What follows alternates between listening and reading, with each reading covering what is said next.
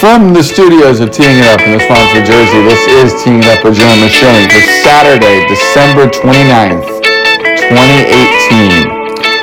Uh, we've had some major podcasts lately. Quinnipiac men's basketball coach Baker Dunleavy, USGA rules official Joe Foley, um, a recap of 2018 in two ways from, from uh, Golf Channel's Brentley Romine and Golf Digest's Stephen Hennessey. We've done a lot of big teeing it ups lately. And I wanted to end the year on something fun and something more relaxed and also cross off something that has been a gaping hole ever since I had Chris Thompson on because that meant that the last member of the Jordan Brickman Chris Thompson roommate trio had not been on teeing it up and we needed to rectify that problem immediately. So I welcome finally to this show Noah Portes Chaikin. Welcome, Noah. I'm so glad to be here. That is a that's a I, I do not deserve that sort of introduction. Um, uh, thanks for having me, Joe. I I just wanted to do something fun to end the year, just because I've had a prep for way too many podcasts lately, and I wanted one where I could just flow through it and see what came to me.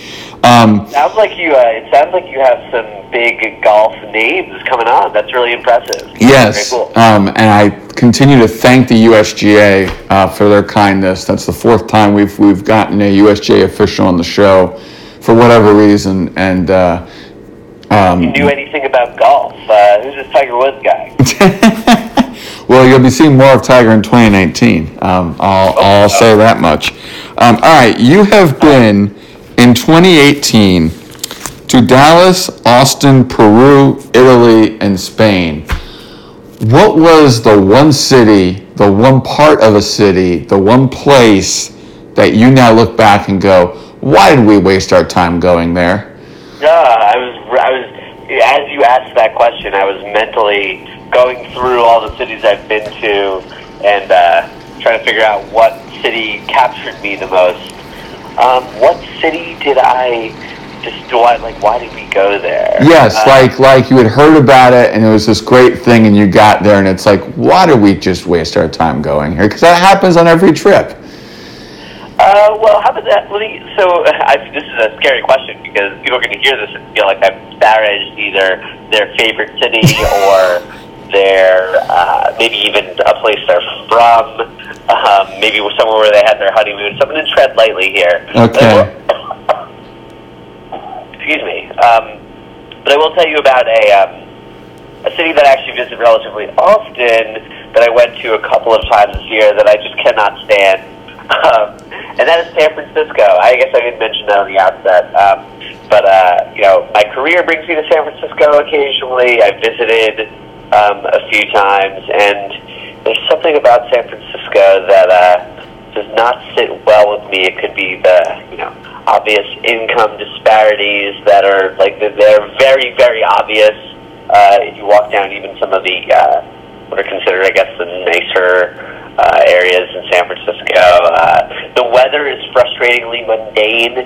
It doesn't really. It feels like it hovers around like it, between 50 and 70 degrees all the time um, which sounds nice, right? But it's uh, you know maybe I'm used to New York and the you know volatility of the weather, um, but uh, that's something that has always uh, has never really thrilled me about San Francisco. Um, and uh, maybe it's also the, uh, the you know I, I work in technology. I'm a software engineer, and um, I, I enjoy that New York has this sort of, uh, you know, as a of different industries.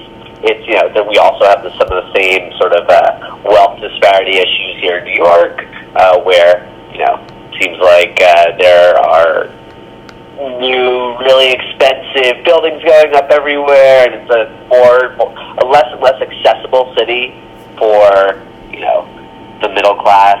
Um, but uh, you know, New York does have a really interesting variety of industry.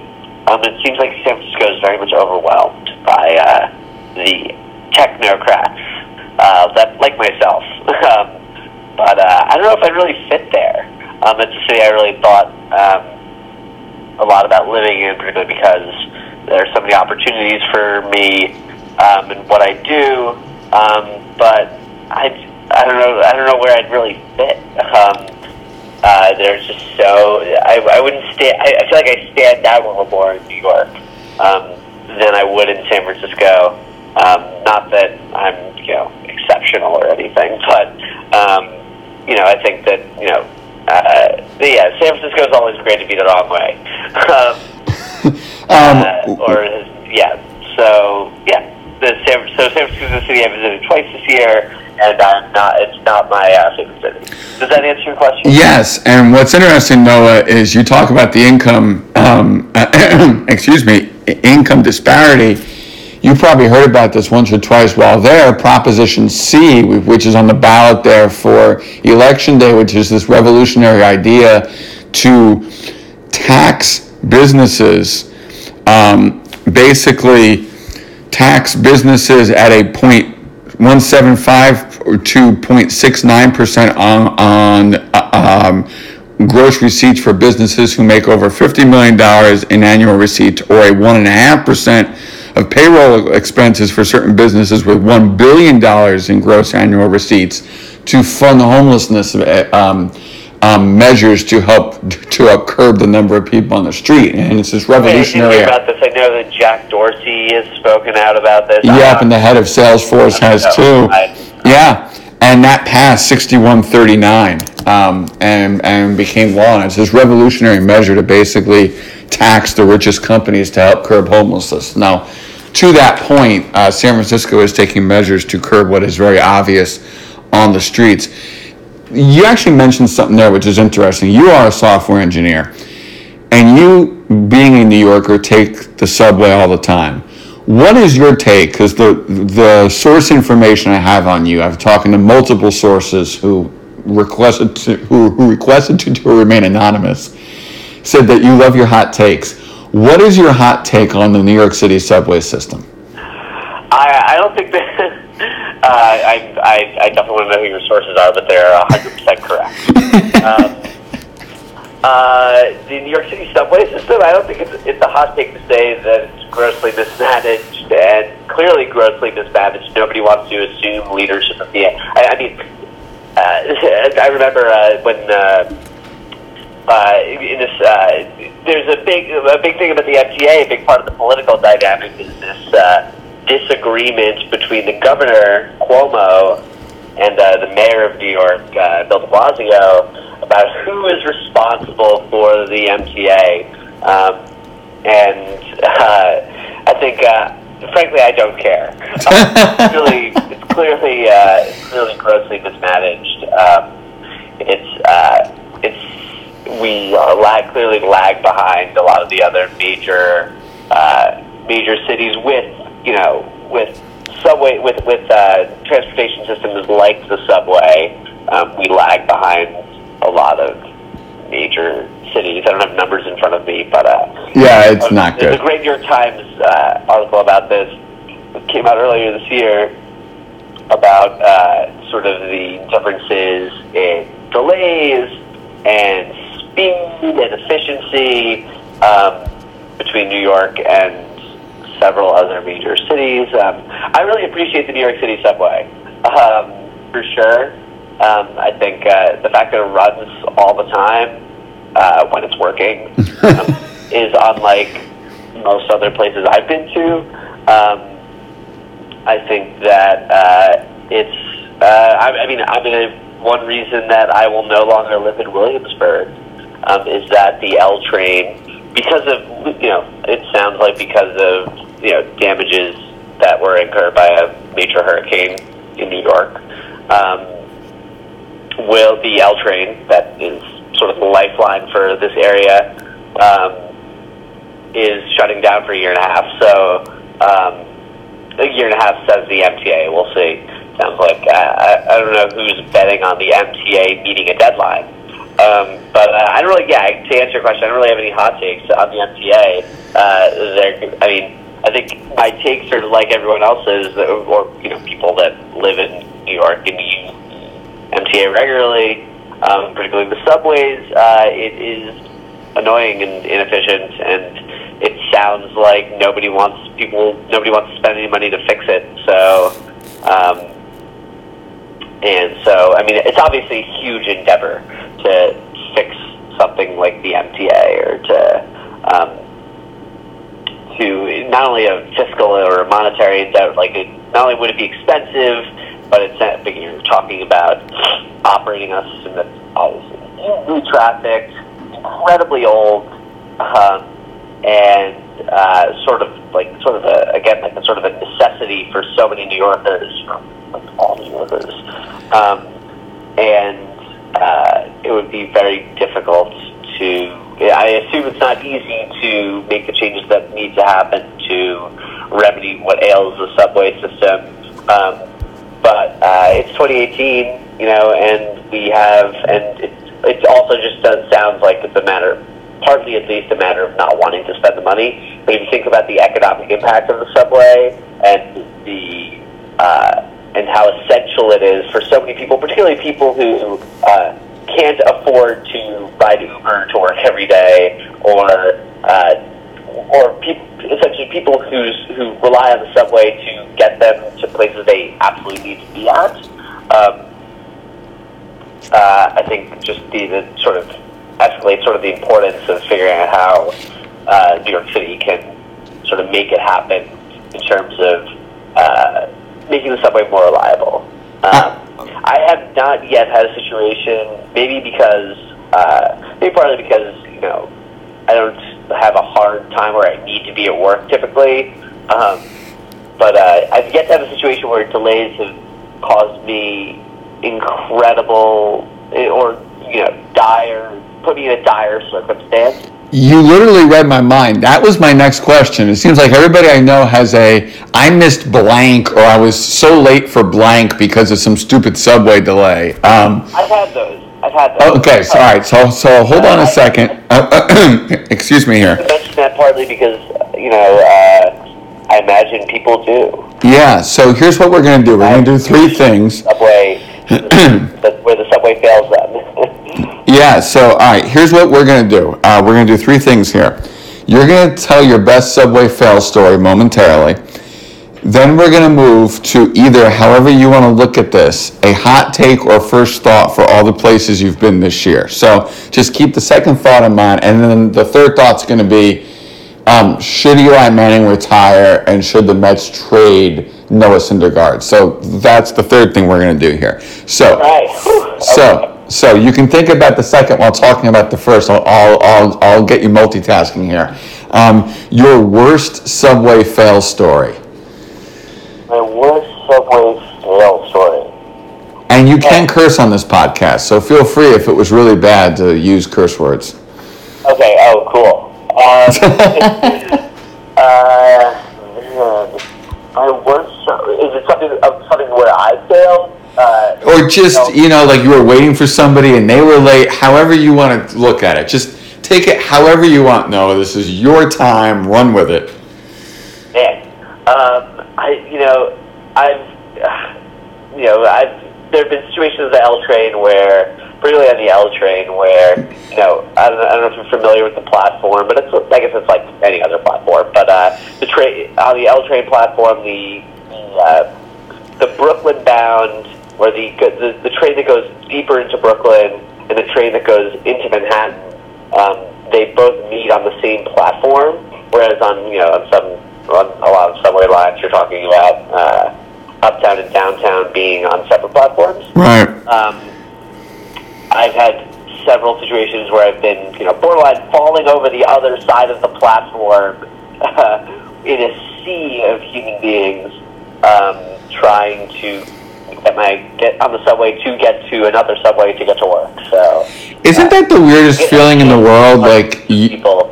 So I don't know how I live in New York City, um, but uh, it was. Uh, but you know, several of those situations. You know, I've been in a sea of humans uh, on the subway. Um, that uh, you know, I, I get, I like I mentioned, a little claustrophobic. Uh, never pleasant being the sea of human beings, um, like sardines, just uh, trying to move around on the subway. Never pleasant. Um, yeah, I can't think of a story right off the top of my head that's like particularly egregious, but sure I have one. And if I think of it uh, through the rest of this podcast, maybe I'll share it. Isn't that the weirdest feeling in the world, though? Like, okay, boarding a subway when there's nobody on the tracks is easy. You, you just take a step and you're on the train. But when you're being pushed, it's like you don't know what's going to happen to you. It is the oddest. It's like your fate of where your legs and your body goes is out of your control. Yeah, it's the worst. It is uh, just the weirdest thing ever. I've had this happen to me, and I try to grab onto something immediately because I know that at any time a train could start moving. So if I get pushed on, I'm obviously past the doors, but who knows how, how soon the doors are going to shut. So my goal is to grab onto one of the bars immediately and then reassess if there's seats or whatever. And you can't do that when you're being pushed and your fate's being determined by people behind you or in front of you. Yeah. Or to the side of you. Uncomfortable and brutal. Yes. Um, I think uh, there's uh, there are a few things I enjoy less than being on a over like a a, a, a super crowded subway. Thankfully, the L, you know, takes me at least for now takes me uh, to. Uh, I'm on I'm on the L for very long, and it's a great train in that it goes it takes you across Manhattan to any other line. So um, it will be missed, but I'm moving to Fort Greene where there are ample train options. uh, Fort Greene is a wonderful uh, place, just in general. There was, uh, was, why was I looking at Fort Greene lately?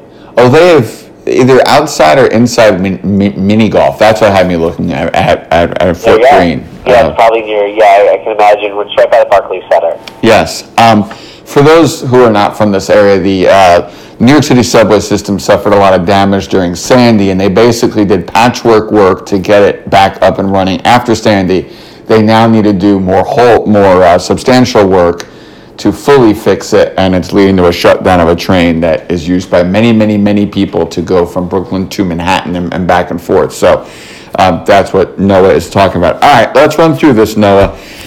First thought or hot take, however you want to look at this, and I'm just going to run through these, and I'm not going to tell you what the order is going to be. So you're just going to have to just, you know, whatever. You went to Peru. Now, first of all, just explain to the folks why you went to Peru in the first place. I just uh, so I went with my cousin who I hadn't traveled with ever. Actually, um, we discussed going to Peru. Peru is near sort of the top of uh, places I'd wanted to go to. Um, I wanted to, you know, obviously check out Machu Picchu. Um, I heard I heard really great things about Cusco. Um, and uh, you know I wanted to check it out. All right, so hot take, first thought on Peru. Uh, when you go to Peru, make it's not a hot take, more of a, advice. Okay. Uh, not prepared for the altitude and the uh, maybe this is maybe it's only because I don't go many places that are twelve thousand feet above sea level. um, but like Cusco in particular also is a very much a walking city, um, and it's uphill, so there are lots of stairs. So prepare yourself. Uh, it is uh, now. I feel like I'm young and able-bodied. Um, walking upstairs was a struggle. Um, uh, it, it, it is difficult to it's and it affects you in ways that are uh, surprising. Like it's not. It's not like I was necessarily I, like I wasn't out of breath as I was walking upstairs, but I, you know, I, I literally just walk upstairs and run or anything. I'd get to the top and just be completely exhausted.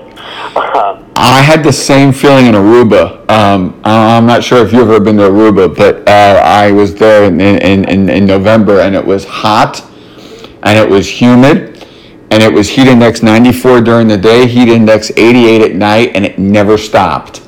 And you literally had to pace yourself um, especially if you're not from that area or came out of weather, aka here in, in the swamps of Jersey, that um, what that is not of that um, uh, that is not of that weather uh, uh, pattern because it just hits you. It just hits you, and you've got to adjust immediately to that heat, or else you're to have problems.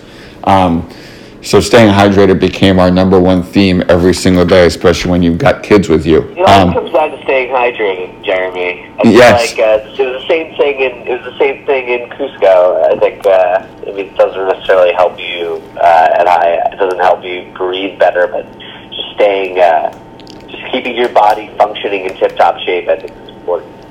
Austin, Texas. Uh, Austin.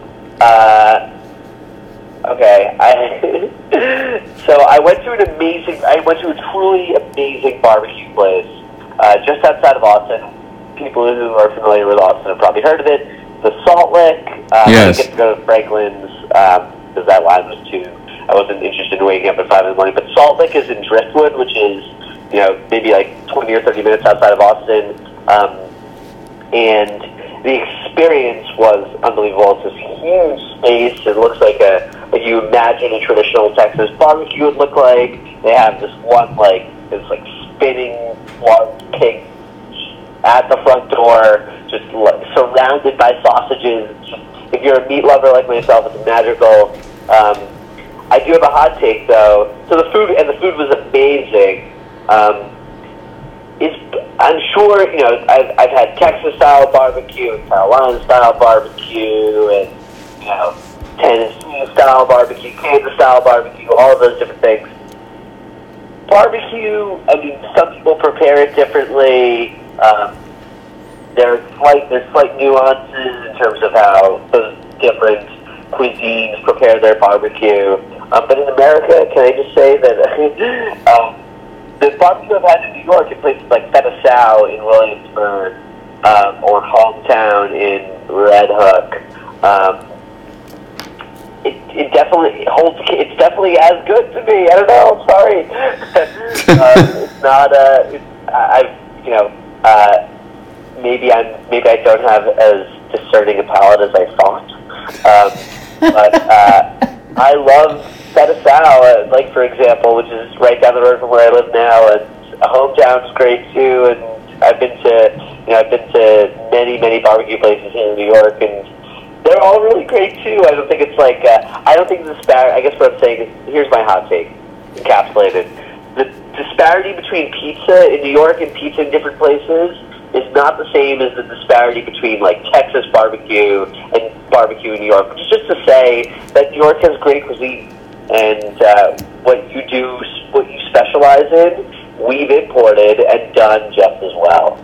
Hot That take. that is well said. No, that that that, that is a well said hot take. Italy. Italy. Um, my favorite word in the English language is, or excuse me, the English language. In the Italian language is prego. It's very versatile. Um, they use it for every salutation. They use it for every uh, every greeting, every like everything. And I, I love the word. I think it's uh, I think it's I think uh, a word that is that versatile and that is can be used in so many places is unique in its own way. Spain. Spain. Um, well, huh. Spain. What, what, what was it? Uh, Barcelona is one of the only other cities in the world that I've been to that I would live in. Mm. Speaks volumes. Yeah, it speaks. What what what what was it about it that that made you say, "Yeah, I want to live here"? It's very vibrant. Uh, it's uh, like they. It's uh, very. It was very active at all hours. Um, it's beautiful. Um, I just love the energy for sure. You guys eat dinner late, so that would kind of fit you with that you know Spanish lifestyle. Also love siesta for sure. Yes, yes, they love their long late dinners, um, and that leaves us with Dallas. Uh, I feel like we're waiting for the hottest take. Uh, uh, the Cowboys. Um, I guess it's not a hot take. Um, uh, Dallas was surprisingly fun. Um, Dallas is a uh, we went to, we went. Uh, I, I had always dreamed of going to the Sixth Floor Museum, um, and uh, so we did that. Um, downtown is really fun. Deep Ellum we went to had a bunch of really cool bars, and it has you know Texas flair like the boots and the cowboy hats, and uh, we went to we went square dancing just outside of town one night. Um, it was uh, you know I went bowl, I rode a bull. Um, it was uh, you know uh, Dallas. You know I I was ready to you know think of Dallas. Everyone told me Dallas was an industrial park, um, and I see that a little bit, but. Um, but I enjoyed Dallas. Yeah, Dallas was great. All right, There you go. Those are your travel hot takes from Noah Portes Chaikin. All right. Okay, I hope I didn't hurt, offend anyone. No, I, I don't think you did. Um, should Eli Manning come back next year as the Giants starting quarterback? Uh, well, so the my answer by default is no. Um, I think Eli's been a below average quarterback, um, despite numbers that sort of the number the numbers that sort of indicate that um, you know he's got a high yards per attempt. He's got one of the highest completion percentages of his career. He's got a good rating. Um, uh, I don't.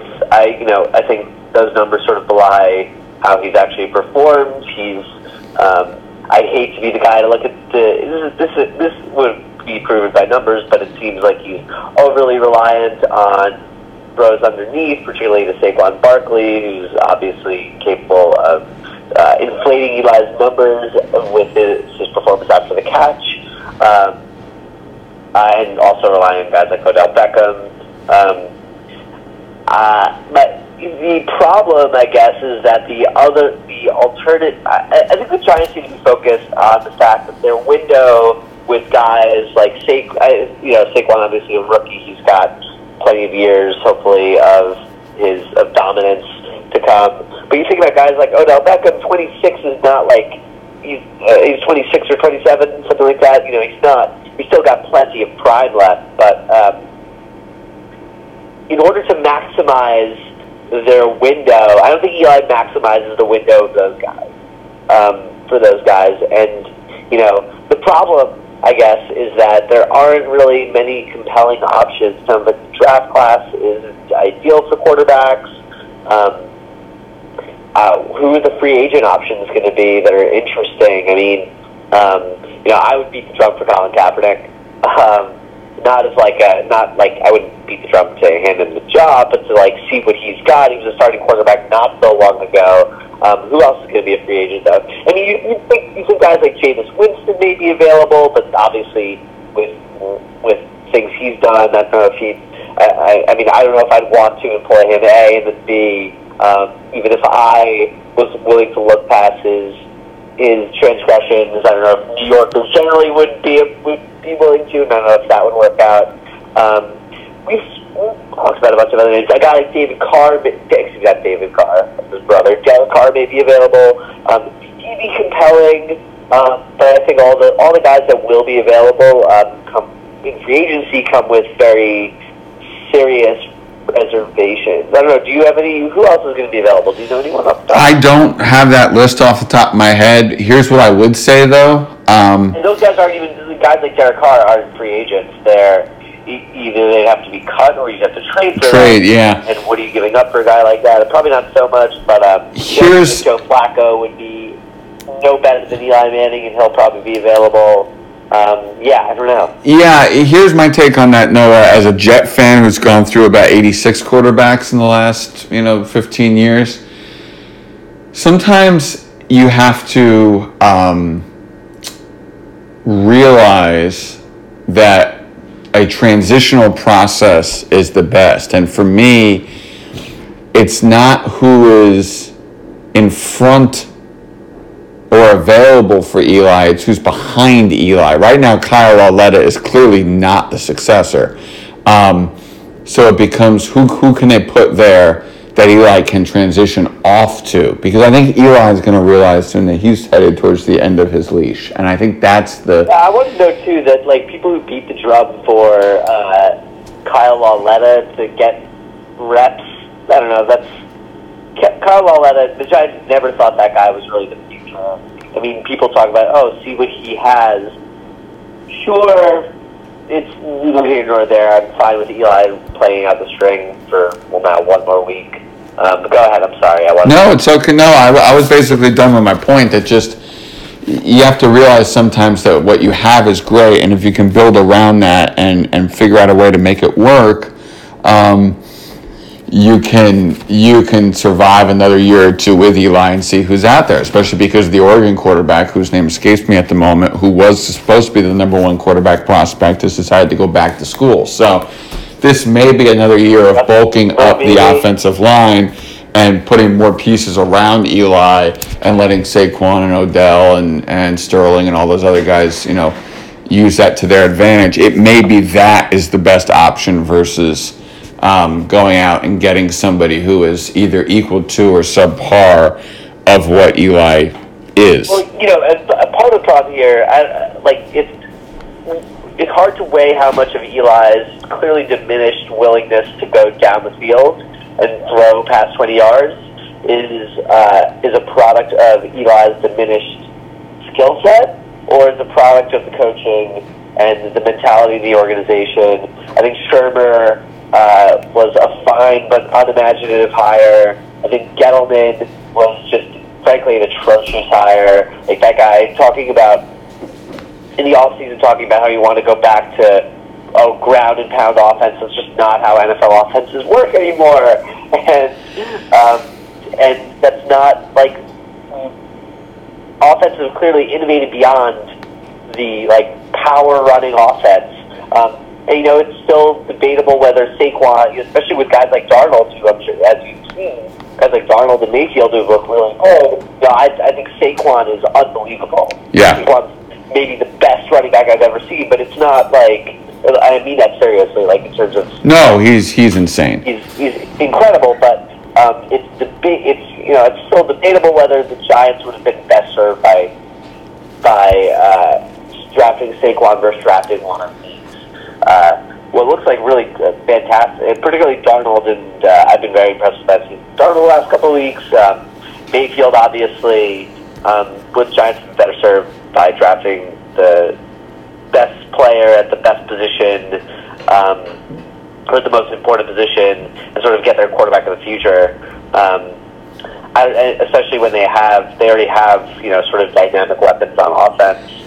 Um, I, the Giants have other problems too, you know. Yeah, Teddy Bridgewater, Tyrod Taylor, and um, and Nick Foles. Nick Foles is the only guy I would say to, to say yes to in free agency after the I know it's season over Eli. I know everyone's having fun with this Nick Foles renaissance again, um, but um, I don't. Uh, I don't. buy- I'm not picking up what they're putting down. Would you trade Noah Syndergaard for anybody?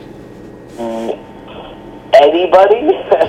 No. Anybody. What is your threshold for, for trading Thor? Because I, and I'm a Yankee fan, I have no bone in this pick, even though the Yankees have been rumored as a team that would, that would be interested in, in Noah, though that has changed after some free agent signings. Um, I just don't see.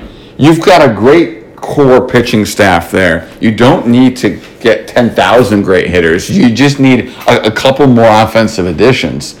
Um, and, and a willingness from, from the Wilpons to spend money. So for me, it's just, you know, keep Thor, figure out a way to just build smartly, and then go from there. I can't. Agree, I couldn't agree more, Jeremy. I think. Uh, I think that uh, fans, fans who sit and Mets fans who talk about, oh, um, I think Mets fans quietly sometimes are too forgiving to the Wilpons. Believe it or not. Um, we shouldn't be sitting here thinking about what the best value is for Noah Syndergaard. The Mets should keep Noah Syndergaard and then pay whoever they need to pay. Get a, they, I mean, frankly, the Mets and Manny Machado are a perfect fit. Yep. Uh, the Mets need a third baseman. Uh, Todd Frazier's not cutting it. Um, Manny Machado ideally plays third base. He is a below-average shortstop and is a competent third baseman. Um, the Mets could use a bat, obviously, like Machado's. The Mets should just spend the money and get Machado. But the willingness of the Wilpons to spend that money um, isn't there. Um, so the Mets, the Mets trying to maximize Noah Syndergaard's value is uh, is not really the approach. I mean, Noah, you're never going to get equal value for Noah Syndergaard Nope. especially when you consider the fact that he's got you know three years of control left. He is twenty something. He's like 26, 27 years old. Um, he uh, and, and you know I for for something like Noah Syndergaard, I also consider the sort of intangible things like it seems like he really loves playing for the Mets. Um, he's sort of he's sort of become a like he's not the face of the team, especially he's probably not the face of the team, especially because his rotation mate just won Cy Young. Um, but um, he is you're never going to get the value you want for Noah Syndergaard, and you're never you're not going to like you know Noah Syndergaard to a Mets fan. It feels like you should be able to get a you know you should be able to get a major league ready all star level bat, frankly. Um, or he's like a high end, like a prospect in the mold of Vlad Guerrero Jr. or Fernando Tatis Jr. Um, you're not going to get that. Nobody's going to trade that prospect. It's not, it, frankly, it's not equal value. At that point, how much are you improving the team by trading Noah Syndergaard? How much are you improving the major league roster when you made it pretty clear that you want to win now, um, and that your window's closing with all with you know the rotation in particular. Um, those guys are young, but you know they're not getting any younger. You're clearly not going to sign all those guys. I don't know if that's clear um, yet, but they're not going to give big contracts to guys. And, and you know, to be fair, it, it may work out. It's probably it's likely that it works out that those guys aren't really all those guys aren't really worthy of big contracts because you know pitching is volatile and who knows what's going to happen in the next couple of years. Uh, but um, to, to answer your question, there is give me my crowd. Like I don't know, I would I, I would trade Syndergaard, and I hate to excuse the Wilpons for not spending money. They need they, they, the fact that the Mets are not in on Machado is uh, a disgrace. Not a disgrace, but just a sort of a repeated pattern. It's not a disgrace, but I shouldn't be surprised. But I'm not surprised. But um, the Mets should be in a, should be throwing money at Machado. It, that he is the perfect of perfect fits, and they have expressed a desire to win now. Um, I couldn't think of a better way. He's 26 years old, and he's going to opt out. He's going to get a contract with opt out for four years anyway, or whatever. And um, you know, I think that Machado is the perfect fit for the Mets, and they should sign a check to him. Um, and we shouldn't excuse the Wilpons for not spending that money. Instead, to maybe they trade maybe their most valuable asset um, in Noah Syndergaard. I, I can't think like in ter- if you think about the age, cost control, um, skill. Uh, I don't think there's anyone more valuable to Syndergaard on the team, and they need to do. They should be thinking about how to incorporate him better. um, so yeah, I hope they don't trade him, and I don't think they will. I think it's gotten to the point where it's very obvious they don't intend. Uh, to trade him, and hopefully they spend some money and uh, get a bat. Um, but I'm excited. But you know, all this also. I hope you don't mind if I keep talking. Um, are you still with me? Yes, I yes. This is a wonderful way to rest your voice on a Saturday morning. I know, right? Especially after uh, I, you know having a crazy week in Dallas. Yes, um, no, keep going. You're doing great.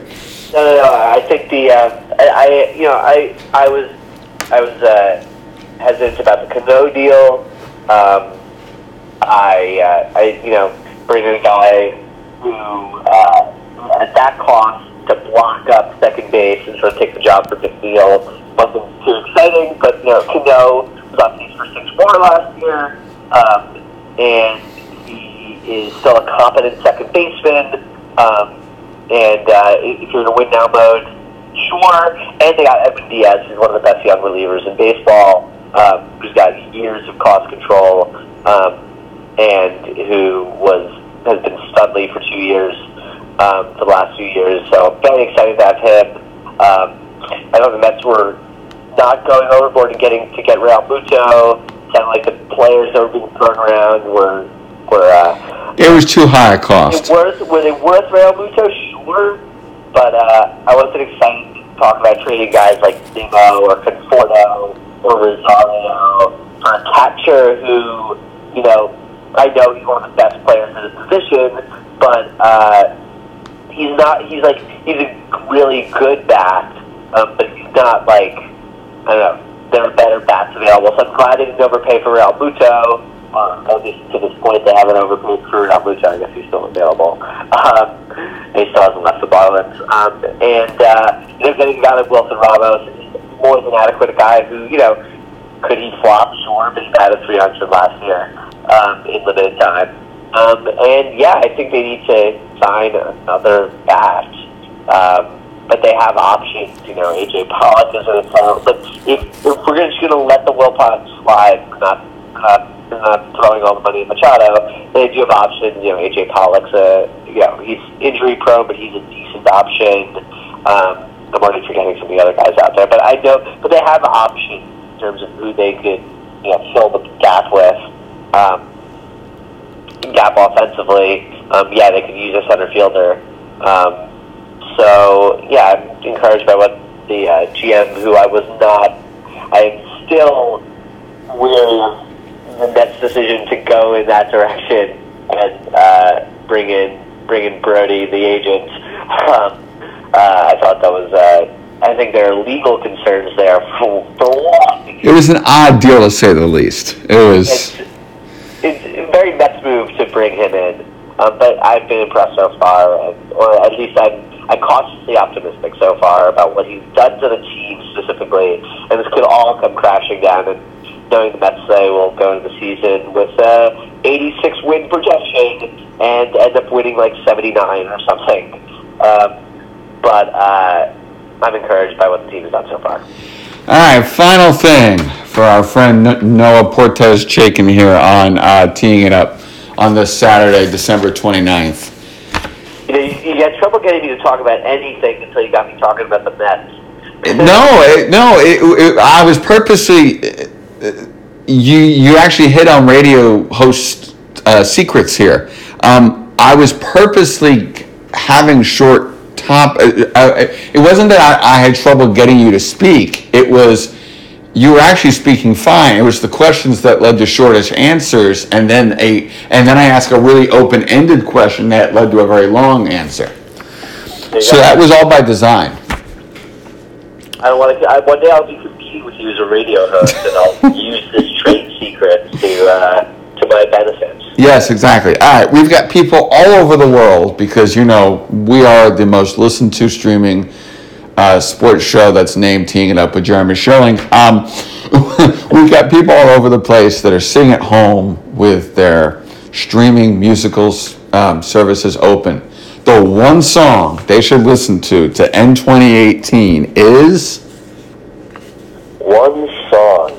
Um, well, uh, I'll give you. Uh, an, al- uh, an album has that. Um, okay. Mitski's new album from this year was my favorite album of the year. It was also only coincidentally Pitchfork's favorite album of the year. Uh, but uh, Mitski, who went to Purchase College, where I uh, attended for like all of 15 minutes, um, uh, is a really good alternative rock uh, musician. Um, or indie rock musician. I don't even know how to genreify her. Um, but uh, she writes deeply compelling moving music and uh, is a very talented guitarist as well, and you should check her out. Noah, thank you for coming on Teeing It Up. It, I'm glad we finally made this work. It has been an honor and a pleasure, and hope for the first of many, even once you leave that wonderful abode with Jordan and Chris. Jeremy, thank you so much. It was an honor. Um, and uh, Happy New Year. Happy New Year to you. Happy New Year to all of you out there. Uh, and thank you for listening to, to, to this edition of Teeing It Up with Jeremy Schilling.